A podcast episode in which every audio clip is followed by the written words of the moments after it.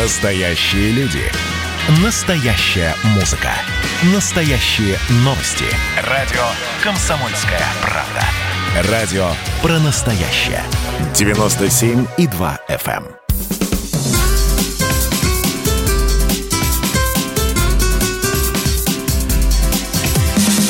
Программа с непримиримой позицией. Вечерний Мардан. Всем здравствуйте! В эфире радио «Комсомольская правда». Я Сергей Мардан. Я Мария Бачинина. Добрый вечер. Ну что, начнем. Мятежный схиигумен Сергий наконец-то отлучен от церкви. Разъяснять, что это значит, не буду. Кому интересно, может поискать в Яндексе, не в Гугле, в Яндексе русские люди должны все искать. Это то же самое, что анафема. А...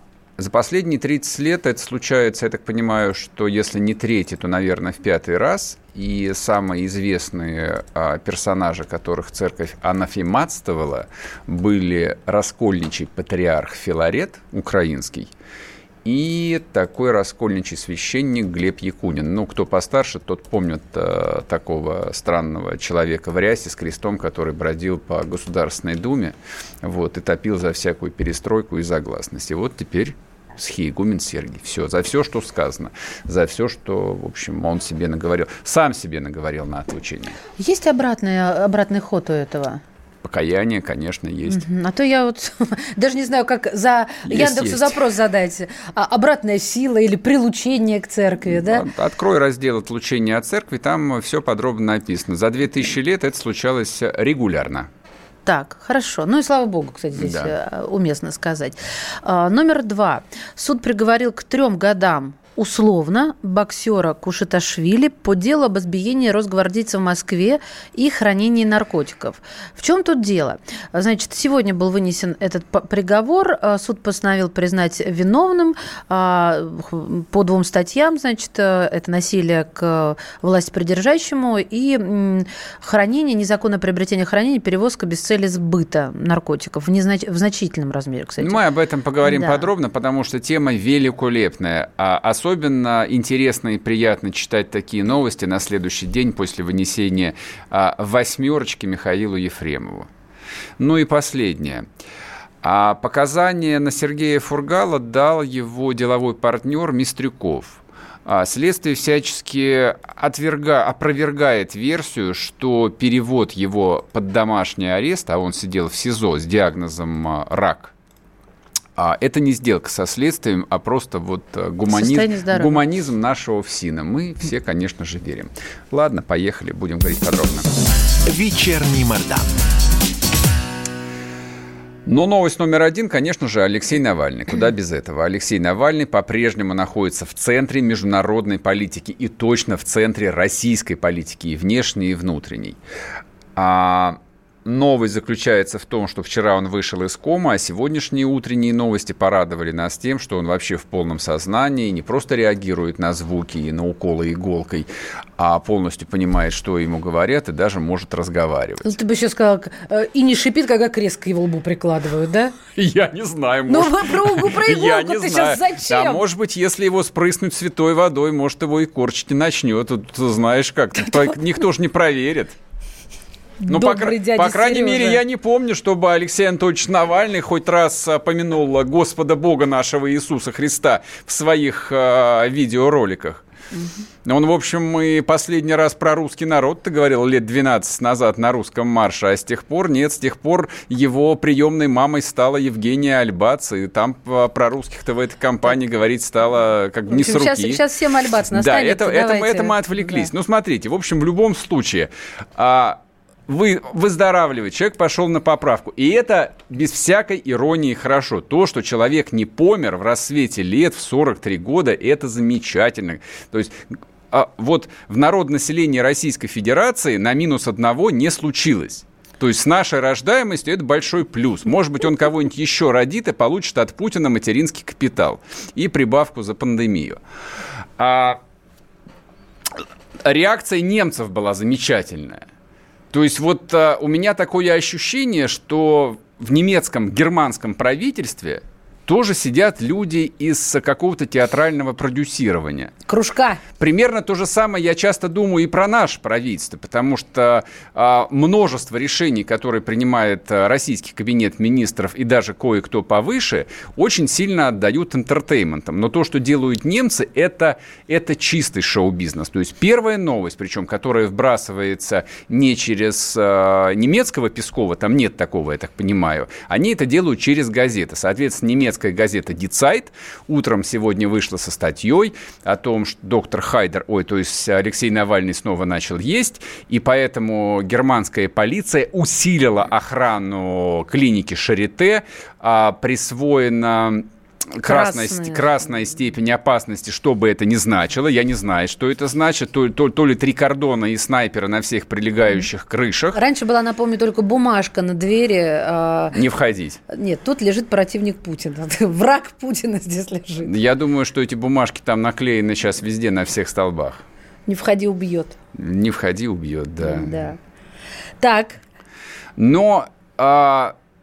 Потом вышло, по-моему, то ли интервью Шпигеля, то ли вышел э, Бильд, ну, не, неважно, какая-то другая газета или германская полиция таки вышла и официально опровергла о том, что никакого усиления нет, поскольку нет для этого никаких оснований. Ну, вообще, то есть, ну, это похоже на анекдот. То есть, зачем нужно усилять охрану человека, которого... Я понимаю, что я сейчас риторические вопросы, там, которые всем уже на зубах навязло задаю, но тем не менее, зачем нужно усиливать охрану человека, которого совершенно легко и свободно, при наличии отчетливого желания, могли отравить на территории холодной э, и тоталитарной России? То есть зачем его для этого нужно было везти в город-герой Берлин, О, прорываться, сквозь, ты, а? прорываться сквозь восемь кордонов германской секретной службы, где, где служат потомки нацистов и, не знаю, там офицеров дивизии «Мертвая голова», чтобы его, значит, там добить. Добить как? Как в фильме «Убить Билла». А что же ты осечки не допускаешь, Сергей? Тогда я бы рекомендовал бы авиаудар, например. Для Нет, я со стороны немцев тебе вопрос задаю. Ты говоришь, зачем охранять Ну, Алексея? Зачем? Я не понимаю, зачем. Осечка, возможно, была. А ты говоришь, мол, если бы хотели... Ай, ладно. Мне кажется, это такие какие кровожадные у нас с тобой обсуждения получаются. Я думаю, что сейчас в комментариях напишут, что мы тут из себя изображаем кремлевских клоунов, забалтываем на самом деле серьезную и трагическую Нет, тему, день, тоталитаризм э, наступает. Либерастки. Сегодня... Какой у нас сегодня? Да, почетным я как раз вот... принимаю эти Слушайте, оскорбления. Давайте, вот кто забыл, кто хочет по ходу дела давать комментарии, WhatsApp, Viber восемь девятьсот шестьдесят семь двести ровно девяносто семь ноль два, пишите, что думаете, там, рады ли вы за то, что Алексей Навальный снова начал есть и говорить, а правы ли немцы, что усилили охрану, и действительно, в общем, рука Москвы всесильной и, может быть, бесконечно длинной, или все это похоже на продолжающийся спектакль. С моей точки зрения, если серьезно рассуждать, конечно же, это спектакль. Вообще все происходящее а, напоминает а, там некий политический театр. Он очень статичен, в нем нет никакого действия. Его довольно скучно смотреть а, без наличия ну, определенного опыта. То есть делает какие-то странные заявления Лавров. Потому что Лавров, как и Мария Захарова, постоянно делает какие-то заявления. На них давным-давно уже все перестали обращать внимание. Ну, то есть точно читатели любых медиа заявления Лаврова не читают. Они по-дипломатически пусты и бессодержательны. То есть я думаю, что вот профессионалы с той стороны, наверное, в общем, прочитывают это там другими глазами и переводят на свой там какой-то специальный язык. Но обычная праздно шатающаяся публика всего этого этого не понимает. Но на что невозможно не обратить было внимание даже людям, а, ну, не понимающим, как устроен дипломатический мир, это на то, что германского посла вызвали в Министерство иностранных дел. Это звучит... Здесь должна играть тревожная музыка. Та-да-да-дам. Та-да-да-дам. Я прошу. Не-не-не. Хоть ненадолго. Это не, довери... не, не, не тот композитор. Я тебе Бетховена это пыталась изобразить. Это просто сама формулировка. Да. В Министерство иностранных дел России был вызван посол Федеративной Республики Германии, которому была вручена официальная нота протеста, По идее, я давно ничего подобного не слышал. А у него в голове в этот момент где-то далеко, очень далеко. У да. германского посла. И, да, да, да. И идут то, грибные а, то, а, то есть он тоже закончил а, Советскую академию Нет, генерального это штаба. Нет, на немецком, видимо, звучит, а, потому что ему хочется домой от этого всего кошмара и ужаса. То есть он, он, он тоже в ГДР учился, как и Ангела Меркель, и блестяще владеет русским языком, и был членом я, не, я. немецкого комсомола, соответственно. И, и даже был один раз в Артеке. Так, да? Нет, там вполне была Мерка, а он был в Орленке. Вот. И вот я как бы читаю эту новость о том, что германского посла, это ведь а, практически наш ближайший союзник. Угу. Если а, проследить вот а, хронологию отношений с Германией за последние двадцать лет, у меня часто возникало ощущение, что Германия нам ближе даже, чем а, сегодняшняя Белоруссия. И вот вдруг такое охлаждение, то есть новый этап э, в отношениях между Россией и Германией. Возможно, мы даже стоим на пороге холодной войны, не побоюсь этого слова. Хорошо, что двадцать второго июня прошло э, почти незаметно. Да, но, да, с другой да. стороны, э, мы в любой момент можем пообещать им ответить за Сталинград. Так, ну сейчас у нас Сергей Александрович куда-нибудь уйдет в дебри, и Курскую битву тут вспомнит, Ладно. и... под Ржевой что-нибудь еще. В общем, немцы, да. немцы не дают нам никаких анализов, не Но... дают никакой информации по... Значит, да мы сейчас продолжим это. Чего ты закругляешься? Мы же сейчас через перерыв вернемся, правильно? И Ладно, вспомним. вернемся через перерыв, через перерыв. Пока что подпишитесь на телеграм-канал Мардан. Будет вам счастье.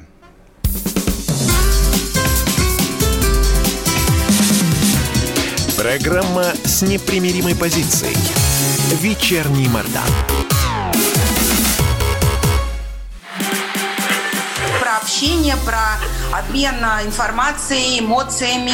Миша, я не могу это письмо не прочитать. Вас приветствует город-герой Минск. Спасибо вам большое за вашу передачу. Слушаем вас всем цехом. Так, ну вот такой вот э, наш соотечественник из Пекина привет передает. Вот, э, но мы, с другой стороны, очень рады, что нас в Грузии слушают. Привет. Гамарджоба. Гамарджоба. Оттуда самые главные мировые новости у нас приходят. Мир стал плотнее, да, он стал более спрессованным. «Комсомольская правда» – это радио.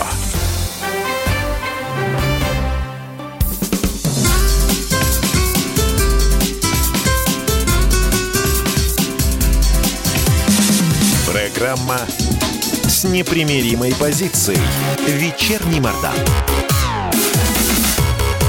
И снова здравствуйте. В эфире радио «Комсомольская правда». Я Сергей Мардан. Я Мария Бачинина. Спасибо за такую высокую оценку нашему пению. Если на Евровидение некому будет ехать, мы готовы. Да. Но об этом в другой части нашей программы. Напоминаю, WhatsApp, Viber восемь девятьсот шестьдесят семь двести ровно девяносто семь ноль два. По ходу эфира можете писать ваши комментарии и вопросы. Либо, если вы любите, чтобы вам было удобно, заходите на YouTube. YouTube-канал «Радио «Комсомольская правда». Можно смотреть, ставить на паузу, писать в чате.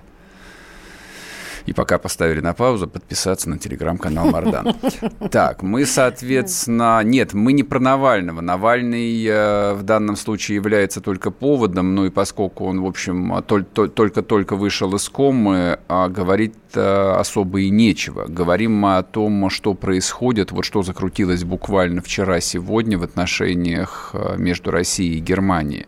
Если, кроме шуток, Германия является важнейшим э, торгово-экономическим партнером России, и туда, в общем, отправляется большая часть отечественного газа, и я так подозреваю, и нефти. Тут за нефть я не поручусь, а за газ, да, поручусь.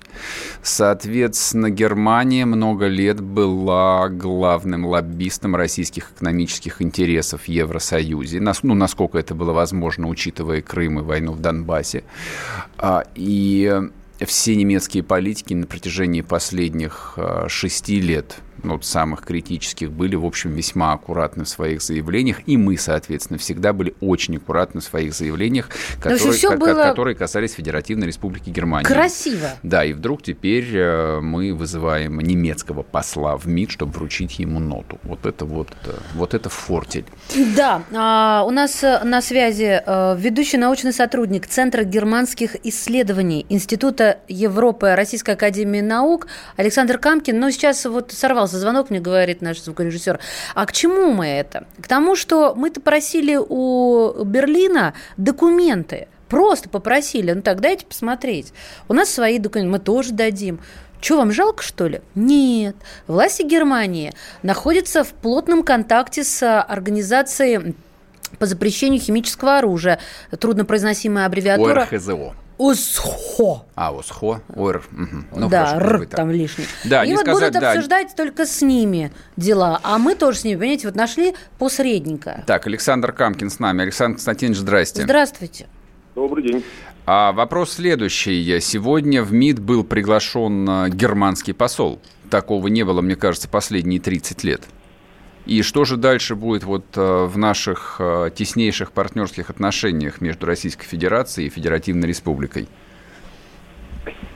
Ну, выражаясь, так скажем так, несколько фигурально, сейчас германо-российские отношения, может быть, летят над дамокловым кактусом, потому что действительно, этот скандал, на пустом месте возникший, был настолько раздут средствами массовой информации и политическим классом, что дошло до даже госпожи федерального канцлера. Требования совершенно необоснованные со стороны некоторых представителей ХДС ввести двухлетний мораторий на строительство Северного потока-два из-за ситуации вот с данным блогером. Все это вызывает, ну, крайней степени недоумения, потому что никаких внятных доказательств э, якобы российской вины германской стороны предоставлено не было. Э, стороны регулярно обмениваются только словесными пикировками и обвинениями. Поэтому э, ситуация более чем э, гротескная, запутанная, но и потенциально и имеющая возможность негативно, конечно, повлиять на общий ход германо-российских отношений, и в том числе на экономические аспекты, потому что немецкая сторона, к сожалению, упорно пытается, скажем так, привязать к политической подоплеке экономическую составляющую. Ну, на то они члены Евросоюза, чтобы экономические отношения увязывать с какими-то политическими аспектами. Знаете, что хотел спросить? А мне вот тут, я уже даже не помню, в каком телеграм-канале попалась версия о том, что решение заморозить строительство Северного потока-два, в принципе, немцами уже принято. И Навальный не более чем совершенно замечательно подвернувшийся предлог для того, чтобы сохранить лицо, как бы и своим избирателям сказать, что это не американцы нас нагнули, а русские проклятые вот совершенно виноваты, берега попутали, да, и травят кого ни попадя. Как вам такая версия? В целом такая версия имеет место быть. Выглядит она достаточно правдоподобно. Я бы даже данную, ну, в кавычках, конспирологическую теорию бы несколько развил. Потому что на носу американские выборы. Кто в итоге победит, пока непонятно. Но понятно, понятно одно – глобалистски настроенный немецкий правящий класс политический, ну, я имею в виду прежде всего ХДС, угу. они, конечно, делают ставку на победу Байдена. Это продолжение курса демократов в экономических отношениях с Евросоюзом. Напомню, при Обаме чуть было не притворили в жизнь так называемое трансатлантическое торговое угу, партнерство, угу. его еще называли экономическим НАТО. История не менее мутная, чем история с Навальным, потому что сам текст данного торгового соглашения скрывали от немецкой, от европейской общественности, от политиков. Узкой группе депутатов Бундестага и членов правительства разрешили только ознакомиться с документом, но никому ксерокопии документа не давали в руки. Что там конкретно, какие обязательства берут на себя европейцы, об этом можно только догадываться, об этом пишут некоторые оппозиционные политологи, но это все тоже, скажем так, на грани конспирологии. И теперь, предположим, приходят к власти обратно демократы, возвращается тема э, торгового партнерства, энергетика там сто процентов присутствует, там присутствует лоббирование с, э, американского СПГ. Одновременно Германия вводит, предположим, двух- или трехлетний мораторий на Северный поток. В освободившуюся нишу американцы протискивают свой СПГ, а американцы, они же не подписывают краткосрочные контракты, они минимум оперируют там контрактами десять-двадцать лет. Соответственно, когда мораторий снимается, когда уже про Навального все забывают, когда выясняется, что никакого новичка не существует, что никто никого не травил, Навальный просто решил сэкономить и съел старый чебурек, соответственно, и тут уже получается, что европейский рынок плотно занят американским СПГ, и тогда действительно Северный поток-два уже не имеет экономической обоснованности. обоснованности. Mm-hmm. Конспирологическая теория, но это наиболее, скажем так, негативный раз, вариант развития событий, если действительно предположить ваш исходный тезис, что в Берлине уже решение отрицательное давно принято, только ждали какого-то удобного повода. No. В принципе, mm-hmm. предположить такое тоже можно. Ясно. Ясно. Спасибо большое. Спасибо. Александр Камкин был с нами, ведущий научный сотрудник Центра германских исследований Института Европы Российской академии наук. Ну, собственно, я могу только вернуться вот... к тому риторическому вопросу, который задавал позавчера, а кто принял решение отправить Навального в Германию? То есть вот эти конспирологические версии, которые на самом деле лежат на поверхности, они совершенно очевидны. Не нужно заканчивать никакой факультет политологии, я уж не знаю, Ноттингемского университета, или Колумбийского, или Оксфорда, или на крайняк Московского, для того, чтобы нарисовать несколько сценариев. Что может быть, если европейцы... Немцы, хорошо, немцы получают, так сказать, тело Навального в целлофане. Ну что, для чего это может быть использовано? То есть предположить здесь исключительно гуманитарный аспект, что вот он настолько важная фигура а, там, в политической жизни Европы, что а, там немцы готовы пойти на любые издержки просто ради того, чтобы его спасти, да это смешно просто. Это просто смешно. Даже вот допускать эту вероятность. Было понятно, что как только они получают Навального, да, начинается следующий этап игры. Да, я понимаю, что Россия несла бы очень большие репутационные издержки, если бы официально отказала бы а, в эвакуации его из Омска или вообще из России. То есть, его, то есть если он был транспортабелен, его могли привезти в Москву, там, не знаю, в госпиталь Бурденко, например, какой-нибудь, или куда-нибудь еще. Ну, в какую-нибудь там больницу управления президента. Там же есть специалисты, наверное? Да есть, конечно. То есть зачем его отправляли? Вот этот вот сценарий, что дальше его будут использовать просто вот как крапленую карту в этой игре. Это что, было кому-то не очевидно? Мне кажется, это было очевидно всем. А если это для кого-то из людей, которые ответственны за внешнеполитическое направление, было не очевидно, ну, в общем, извините меня, они за что зарплату свою получают? То есть и вот мы сейчас... А ты...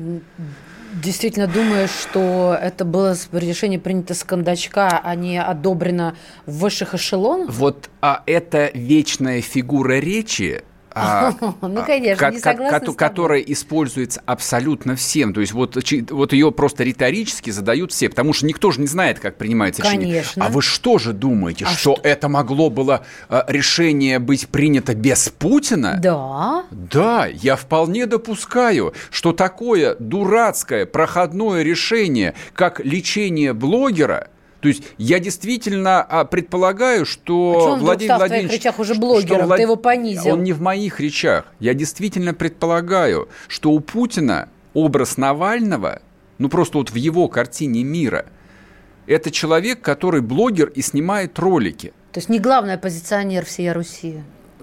Картину, картину, мира, картину мира первого лица формирует его окружение. Вот человек, который общается там, с Трампом, там, с Борисом Джонсоном, Си Цзиньпином и с другими реально очень серьезными мужчинами, которые определяют там, судьбы мира, это, это, это не патетика. Вот он действительно вот а, в этом списке людей должен поставить Алексея Навального где-то рядом с ними? Правда? Я, я совершенно есть, по-другому это, это себе это невозможно. Думаю и представляю. Это невозможно. Мне кажется, все гораздо ближе к телу, к теме, и а, более конструктивно, Понятно. А не вот это вот а, кружевая розовые пузыри а, и, и вокруг, а, ах, лишь бы не узнал чего-то расстроившего нашего... Решение Путина. Было принято на очень среднем уровне. Отраслевыми министерствами, то, что называлось при советской власти. Не, я понимаю, о чем ты говоришь. Вот с отраслевых министерств мы теперь и должны были, да, должны спрашивать. Нет, разведчики так не поступают, о чем вы, друзья мои, думали? Они все держат на контроле.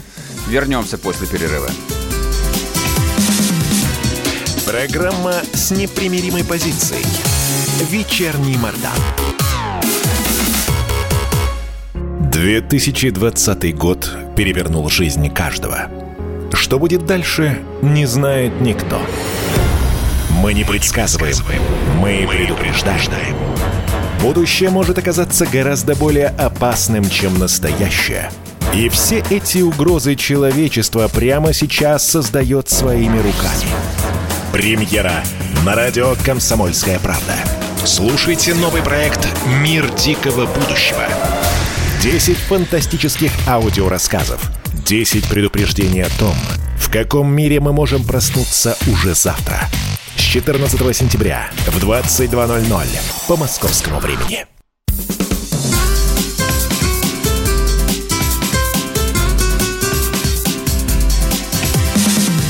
Программа с непримиримой позицией. Вечерний Мардан. И снова здравствуйте. В эфире радио «Комсомольская правда». Я Сергей Мардан. Я Мария Бачинина. Добрый вечер. Так, возвращаемся в родную Белоруссию, если вы не возражаете. Дональд Туск. Напоминаю, это не просто бывший премьер-министр Польши и не просто бывший глава, так как называлась его точная должность, сейчас я вам скажу, председатель Европейского совета он был.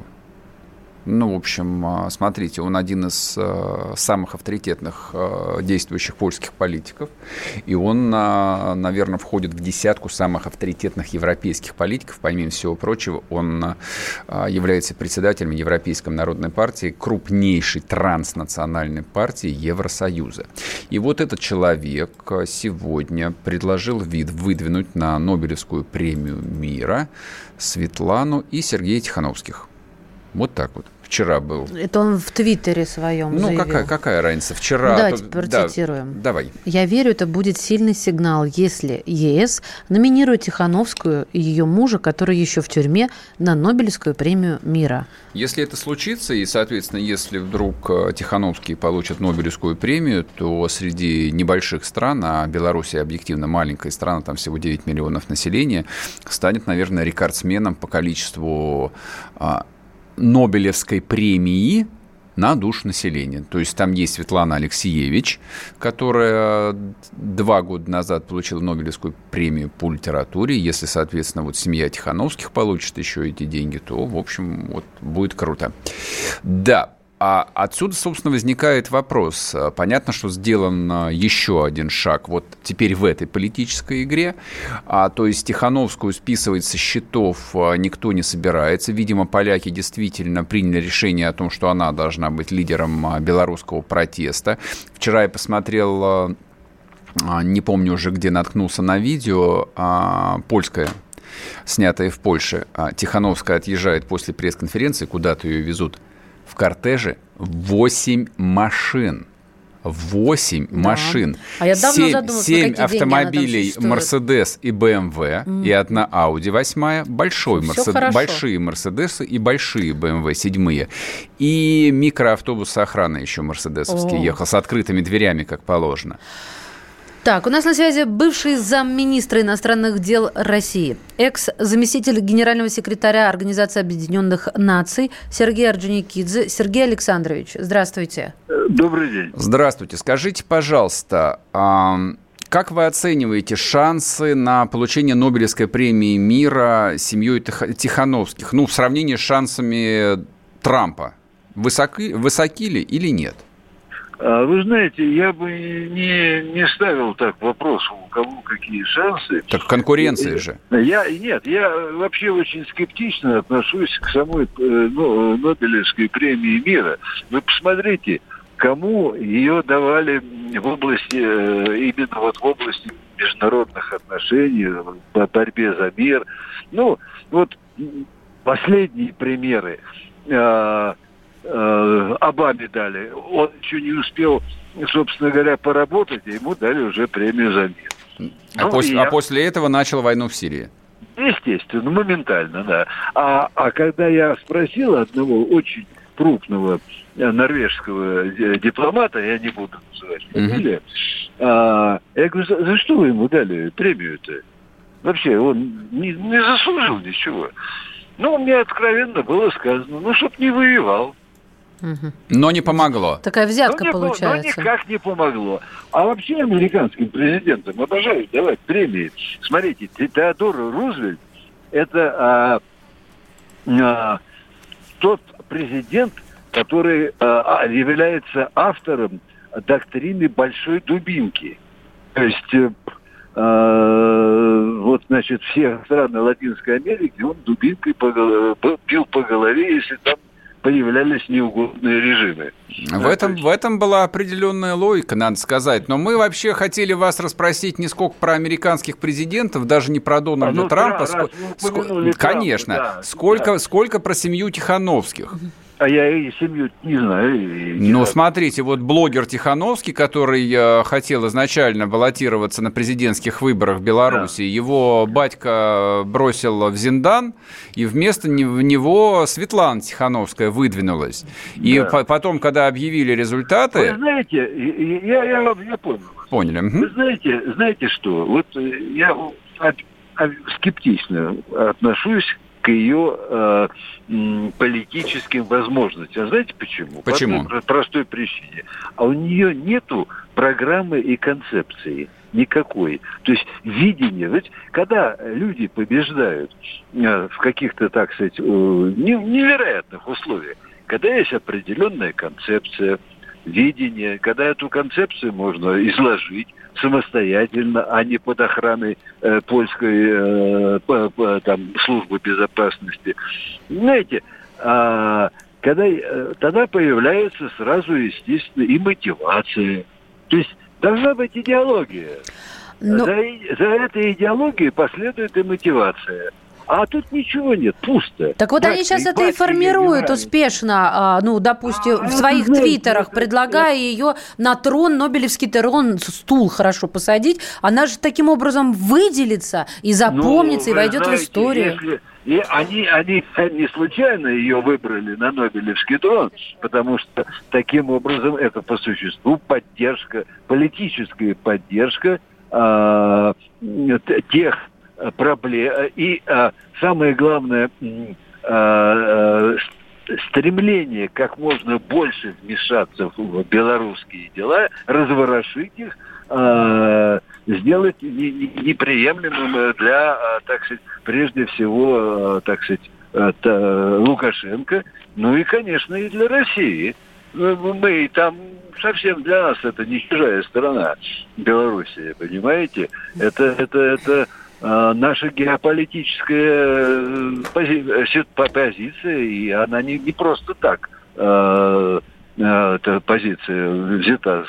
А там, знаете, если Белоруссия уйдет в какую-то западную сторону, то у нас тогда семьдесят семь километров будет э, от белорусской границы до Москвы. Это четыре минуты подлетных, подлетных четыре минуты любой ракеты, которую мы за четыре, за четыре минуты ничего не успеем сделать. Вот давайте так мы тоже и про себя немножко вспомним, помимо того прочего, а, а, почему нам нужна Белоруссия. Вот. Понятно. Спасибо вам большое, Сергей Александрович. Сергей mm-hmm. Орджоникидзе, бывший замминистра иностранных дел России, заместитель госсекретаря Организации Объединенных Наций. Ну да, ну да, ну да. Я даже не знаю, на самом деле, что сказать. Я понимаю, что это непозволительно для радиоведущего. Я же не могу просто здесь два часа молчать. Вы слушать не будете. А, значит, что касается идеи с Тихановскими, она очень неплоха. А поскольку у белорусского протеста нету ярко выраженного лидера, соответственно, вот этот вот министр Латушка, который великолепно говорит на белорусской мове, ему пришлось уехать, но он и изначально был никакой, да. совершенно малохольный. Там один остался вот. Вообще из этого комитета. Колесникова. Но Колесникова... Колесникова сидит. Ну, во-первых, Колесникова сидит, а во-вторых, я думаю, что те же поляки... Колесниковой, мягко говоря, не доверяют. Ой, Коле... Почему? Потому что она Объясните. Такая Нет, непростая? Нет, совершенно а не что? Поэтому. Никто не знает, какая она, простая mm, или непростая. Да. Колесникова изначально появилась рядом а, с Бабарико, или Бабарико, ты меня все время... Бабарико. Бабарико, рядом с Бабарико. А Бабарико, да, Бабарико а, на минуточку, бывший глава российского а, филиала, ну, да, все, белорусского все, все. филиала Газпромбанка. Мы поняли вас. Поэтому я... почти на сто процентов уверен, грязный след, что, ее, что ее рассматривают как спящего агента Путина. Причем я надеюсь, что так оно и есть, это честно говоря. Вот, потому что очень, очень неплохой выбор. И кастинг хороший, и женщина, в общем, да, с остальными яйцами, надо сказать. Потому что я прочитал вчерашнее интервью с ее этими соратниками, с которыми она пыталась пересечь границу. С двумя выпихнувшими из машины. Да, и они рассказывают, типа, а как же вот Мария выпрыгнула из машины, а вы чего? А типа, а у нас были другие планы. Вот как написал спецкор комсомолки Саша Коц, очень забавно, когда... в автомобиле яйца оказались у одного из трех. Вот. Но это правда. То есть, это, да, это, это поступок. Вот даже если не анализировать ее политическую позицию, никто, никто, никто не знает, какая у нее политическая позиция, никто не знает, кто она на самом деле. Сергей, а почему ты не считаешь, что нужно воспринимать именно то, о чем она говорит? Вот это все не знает, а я, не я знает. Я понятия не имею, что она говорит. Ну, а как иначе-то? Все, что она о... говорит, что она всегда будет с белорусским народом. Да это замечательно. Но это все замечательно. Вот что это, она это, говорит. Это, без, это все это бессодержательно, это все неинтересно. Это вот, когда начинается разговор за белорусский народ, за свободу, демократию и честные выборы, мне хочется мысленно сказать, а можно перемотать, я хочу вот там, где интересное начинается, посмотреть. Ну, вот понятно. Пытаюсь понять, где интересное. Вот то, что делает Лукашенко, это интересно. Вот. Хотя, видишь, тут многие до сих пор пытаются изысканно иронизировать, что он выходил с автоматом без рожка, а я перевожу на понятный язык. Как сигнал, это был прекрасный сигнал, исчерпывающий сигнал. Все было понятно после этого, что последует. Вот. А что сигнализируют вот эти граждане, я не понимаю. Поэтому Тихановская, конечно... как ставленник поляков, не знаю, поляко-литовцев, там, за которыми, естественно, там, наверное, стоит американская разведка, ну да, абсолютно управляемый, прогнозируемый человек, я... учитывая, что детишки-то ее находятся в Вильнюсе. Mm-hmm. То есть они, конечно, можно сказать, что и не заложники, но это как посмотреть на ситуацию. И делает она ровно то, что ей говорят ну, это, делать, не знаю, конечно. Тем более она живет на их деньги, потому что других нет. Но это, я считаю, конечно, провокация. Ладно, вернемся Подвигать. После перерыва и продолжим. Не уходите. И давайте мы сейчас проведем, ну, достаточно объемную беседу про... о нашем будущем, в котором теперь возможно все. Раз и сделали некий прорыв. Вот сегодня мы хотим поговорить, прорыв ли это, почему так много шума. Вся страна слышала об этом. Есть те, кто смотрят в небо и мечтают о звездах. «Комсомольская правда» – это радио.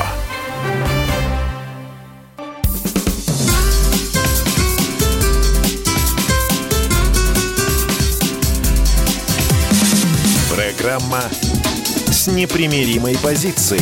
Вечерний Мардан.